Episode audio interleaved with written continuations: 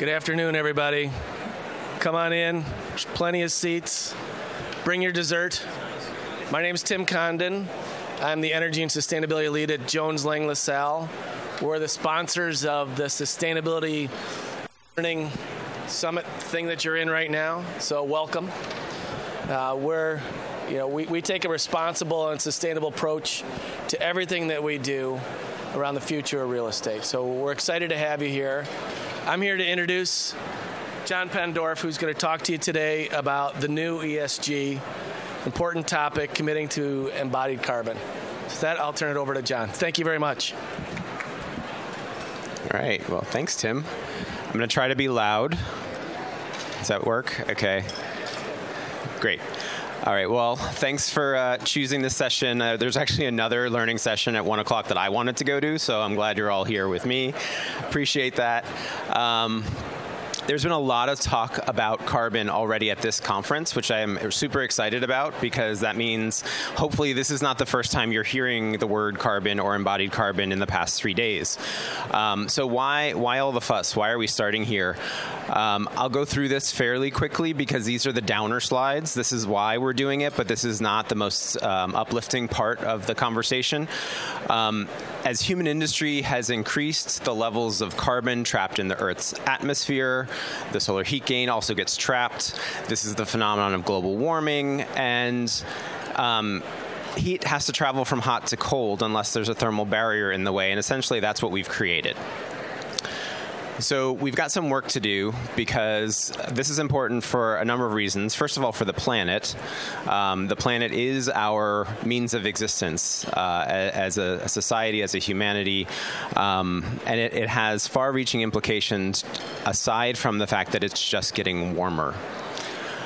Um, more more personal to us is that it is uh, having significant implications on human health and well-being.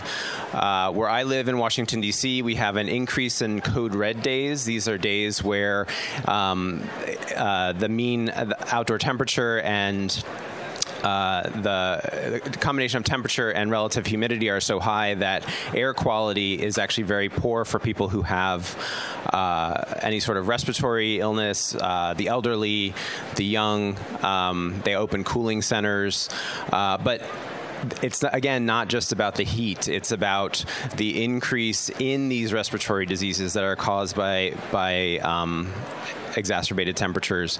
It's localized air quality issues, especially in the summer, increases in number of storms, but then also it's starting to affect things like our water quality, our um, growing seasons. It has far reaching implications. All of this because we are putting carbon into the atmosphere. Conversely, designing to reduce embodied carbon starts to address these issues at the supply chain level and it can also support environmental social governance goals. And while carbon is a naturally occurring element, there's significant evidence that too much of it causes a number of these stresses to, to our well being. So, how do we reduce it in our built environment and then be able to talk about it and it becomes part of our story? So, first, just want to quickly define embodied carbon because it's not the gray smoke you see coming out of a smokestack, right? It's not the pollution from the energy used to power our buildings. Embodied carbon is the amount of carbon dioxide that a material or system represents based on its ingredients, where they were harvested from, the transportation that is needed to get the ingredient from its initial location to the factory, the energy it takes to actually put them put the product or system together before it even gets to our project site, our, our, our space. It also starts to consider the end of life potential that the project the product might have, whether that is recyclability, does it biodegrade, is it reusable, does it actually have a longer useful life than the term of a lease? Um, so these are all things that we try to capture in the embodied carbon of a product or system. A lot of great organizations have done a lot of good work in terms of research about the current situation for embodied carbon, but also the potential. So, um, this graph shows that uh, new construction from 2020 to 2050, we're actually going to see almost an equal amount of carbon released into the atmosphere comparing embodied carbon to operational carbon if nothing is, is done, if we're doing business as usual from 2020. Um, LMN Consulting put this graph together, but I think it's really compelling, especially for people who deal with lease turnover.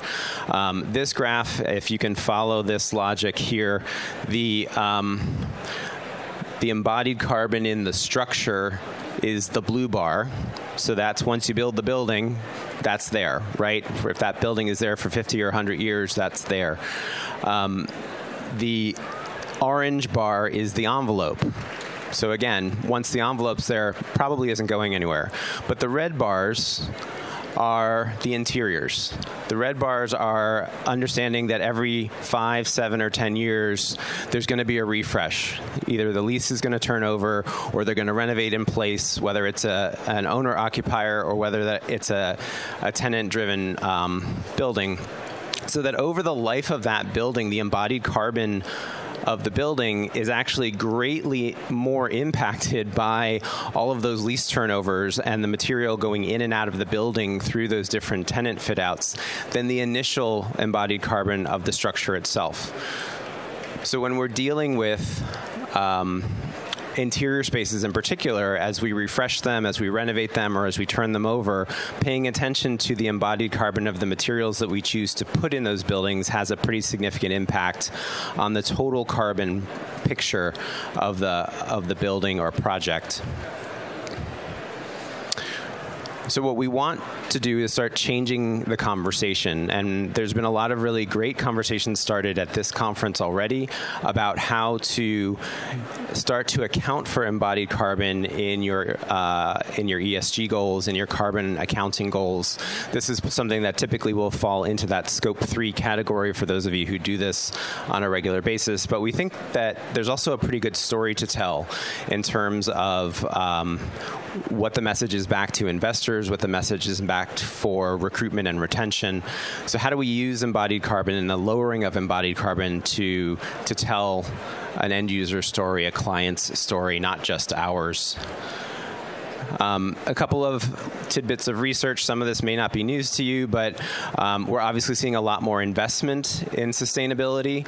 Uh, this Morgan Stanley report seeing that uh, um, 80% in 2019 were actively uh, investing in integrated sustainability, uh, and that's up from just two years prior.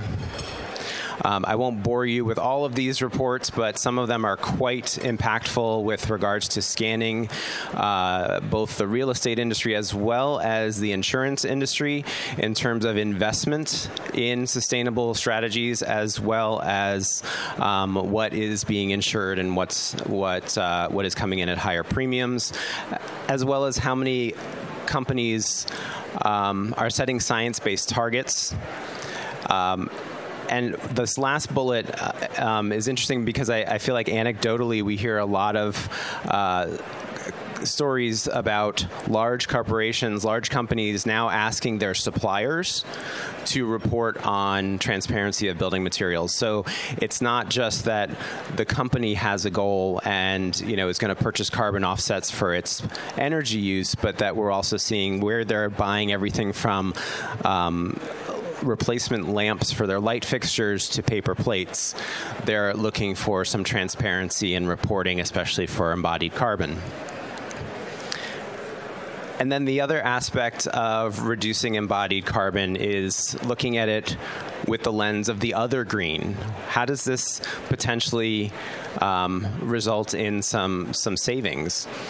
So one of the strategies for reducing embodied carbon isn't just specifying new materials that are lower in it, but thinking about how to play into the circular economy. There was a session in this little room here yesterday talking about the circular economy and uh, looking at reuse, material reuse or refurbishment, as opposed to replacing it uh, without you know without regard of what's what's there. Because a lot of materials have a much longer useful life than the traditional lease term. So there are potential savings there for material reuse. Um, we see this a lot actually with furniture. Um, but there, there, there's a there's a lot of aspects of a typical build out that have parts and pieces that could be reused or put back into the put back into the manufacturing stream with um, material take back programs, for example, as well. So I'm going to um, show you two examples of things that we're doing right now um, to reduce embodied carbon. Our um, our firm has taken a pretty heavy stance on reduction of carbon in general, of total carbon, and I'll show you what that's going to look like in a minute. Um, and then I'll close with a, a, case study where we use ourselves as guinea pigs to say what is what does embodied carbon, reduced embodied carbon, really look like in terms of workplace. Um, so this first uh, set of, of, slides that I'm going to go through here um, is something that we launched uh, in April of this year. We call it the Carbon Forecast Tool, and we've committed to doing this on every one of our projects moving forward starting in 2023. This looks at total carbon and it looks at it at a very early stage in design. So, whether it's a renovation project, whether it's new construction, how do we start to tackle the carbon loads, whether they are operational or embodied, um, while we're making design decisions so that we can make the most informed decisions we can. So, ideally, what's going to happen? Again, we're saying um, we're launching this in 2023, um, but each project has this five-page report out. Um, in this case, it's Kaiser Borsari Hall, um, but what we're looking at is the whole life carbon of, of a project. So we we have a path to embodied carbon reduction where we look at the, the baseline. What what is the baseline for this type of project? We look at the early phase design. So ideally, this is done in the um, schematic design phase or at the end of schematic design before you move into design development. So, is that pointer? You can't see the pointer.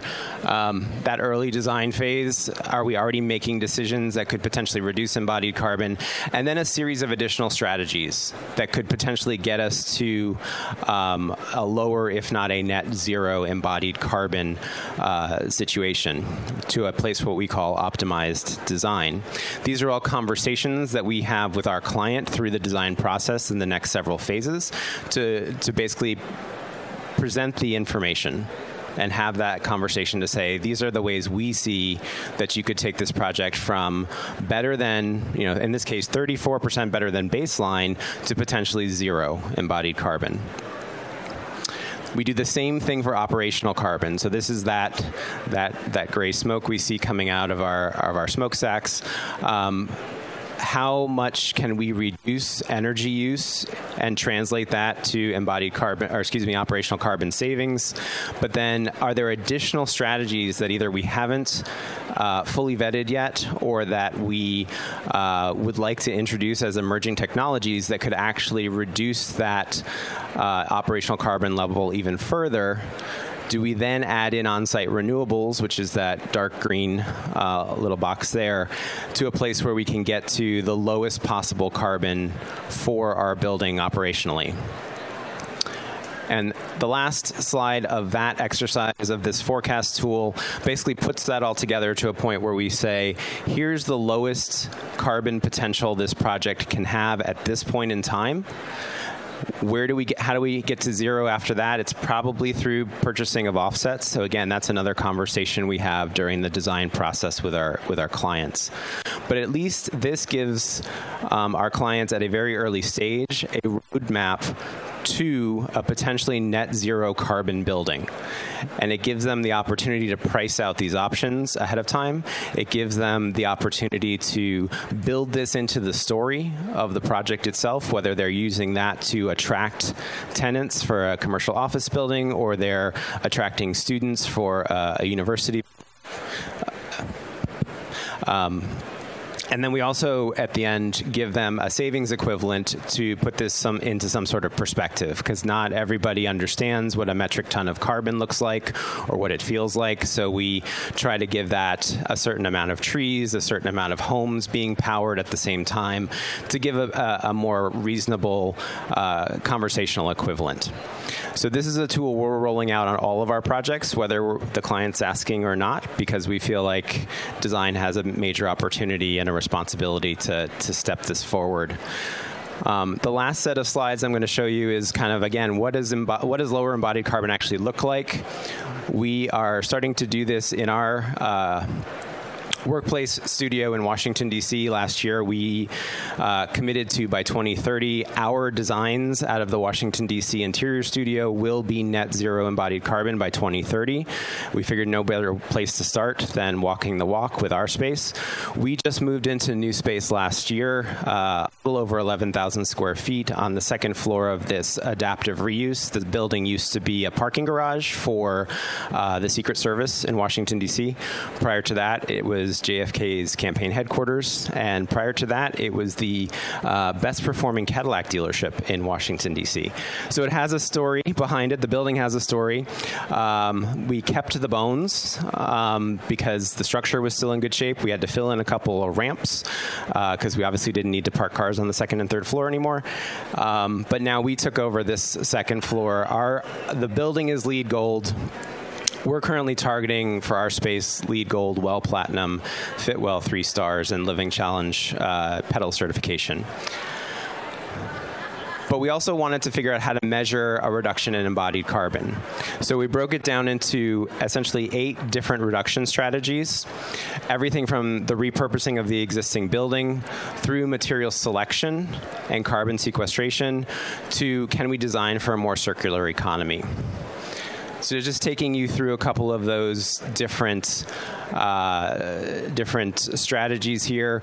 Um, a lot of this had to do with how we manipulated the space and uh, what materials we chose to bring into the space or deliberately chose not to bring into the space. So you'll see a lot of um, finished veneer plywood. We chose, for example, not to put plastic laminate on a lot of our millwork. It saves material, reduces the carbon footprint by just using less material, but wood in and of itself is a carbon sequestration tool. Um, we also chose to expose concrete in a lot of spaces, not under the workspaces, but in a lot of our higher traffic spaces. Again, uh, eliminating embodied carbon by, by not using as much flooring material. Um, we looked at material selection with respect to our countertops, for example. Um, we chose large format porcelain for our countertops instead of solid surface because of the carbon footprint that we were able to understand through environmental pl- product declarations from the manufacturers. We obviously repurposed the existing building, but we chose to expose a lot of the structure, both because we're architects and designers and we geek out about that stuff, but also because that was, again, saving on the material of the gypsum board and the furring strips and everything else that you would have otherwise clad those, those, those elements in. Um, we did a lot of research for the manufacturers that we were using for our finished materials. So we wanted to make sure that we were um, specifying manufacturers that have either carbon offset programs, material takeback programs, or or have uh, third-party verified environmental product declarations about their materials. We also looked at material re- reuse, that circular economy uh, principle of understanding that not everything has to be trashed after 10 years of a lease. So we, we actually brought with us some of our furniture that was in really good condition, like these orange chairs here we looked at ways to minimize uh, um, trash and, and, and waste at the end of the project whenever we decide to vacate or move. So um, our, our storefronts are uh, in our little team rooms and things like that are made of demountable partitions so we can actually reconfigure them or bring them with us to our next location if we move. Um, and in particular, our carpet um, was specified from manufacturers that have take-back programs for upcy- upcycling their material at the end of uh, when we're done with it. So the the carpet can actually be sent back to the manufacturer, ground up, and and put into new uh, new carpet. So all of this gets put into lots of software that I won't bore you with all of the charts and graphs, um, except this one. This is a Sankey diagram, which I think just kind of cool. Um, but basically, each one of those colors is a different product category. And the long story short is that by using the different strategies we just talked about, we were able to achieve a 56% reduction in embodied carbon. And that was without any major design changes. We were already going to an open office with unassigned desks. That was actually a pre pandemic decision. Um, so a lot of it was just doing our research, um, figuring out where we could change change out some approaches to finishes and to the way we looked at um, how we use our space. And we're currently completing our second interiors build out for a client now in Washington D.C., where we're doing this same process. It's on track to, for about 65% embodied carbon reduction. Um, that's the actual end product. So we do actually work there. Um, it is not just show space, but it is usable and very pleasant daylit workspace. It doesn't look too different from a lot of other designers' offices. It might look different from an accountant's office, but um, but again, we wanted to make sure we were uh, walking the walk, and we figured no no better place to start than our brand new brand new office that's what I got for you. Do you have any questions? I don't know how we are on time. I have like a minute and a half, so.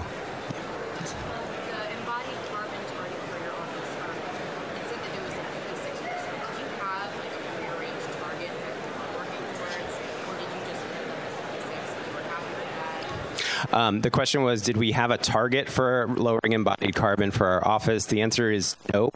Um, when we started the design, it was before we decided we were actually going to focus on embodied carbon. So we were really just hoping we would get to past 50%. That was really what we were hoping for, but we don't have like, we didn't have a uh, a, a, specific target. But again, our um, our interiors studio has committed to 100% reduction by 2030. So this felt like a really good step in the right direction if we were already at over 56% with some fairly modest, you know, design decisions and changes. So, any other questions?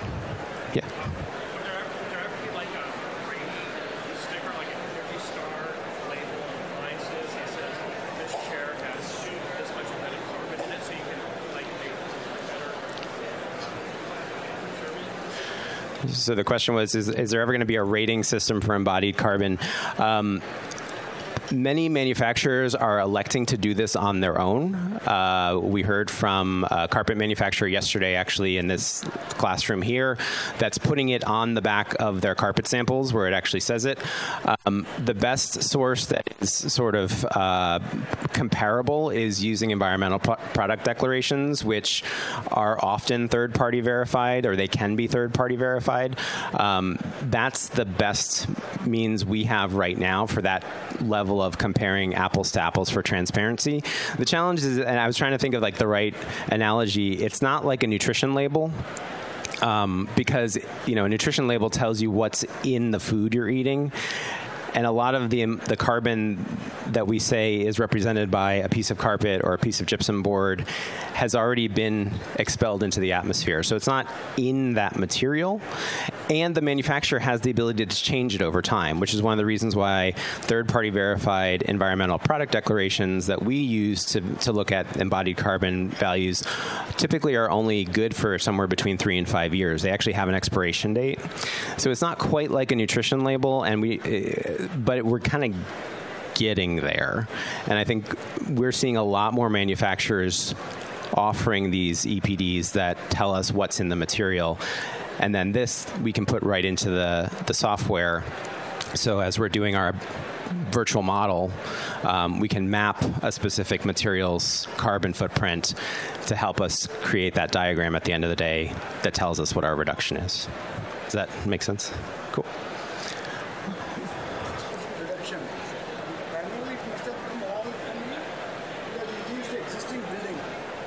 We um, We we actually for the the diagram I showed you, we actually excluded the structure of the building. So it was we we did two different projects. We did the modernization of the building as one project, and then our office was separate. So that 56% reduction was just the interior build out. I was just really calling attention to the fact that we didn't clad the existing structure and things like that. I think I'm going to have to wrap up to get our next group in. But thank you very much for listening. Hope you have a good rest of your day.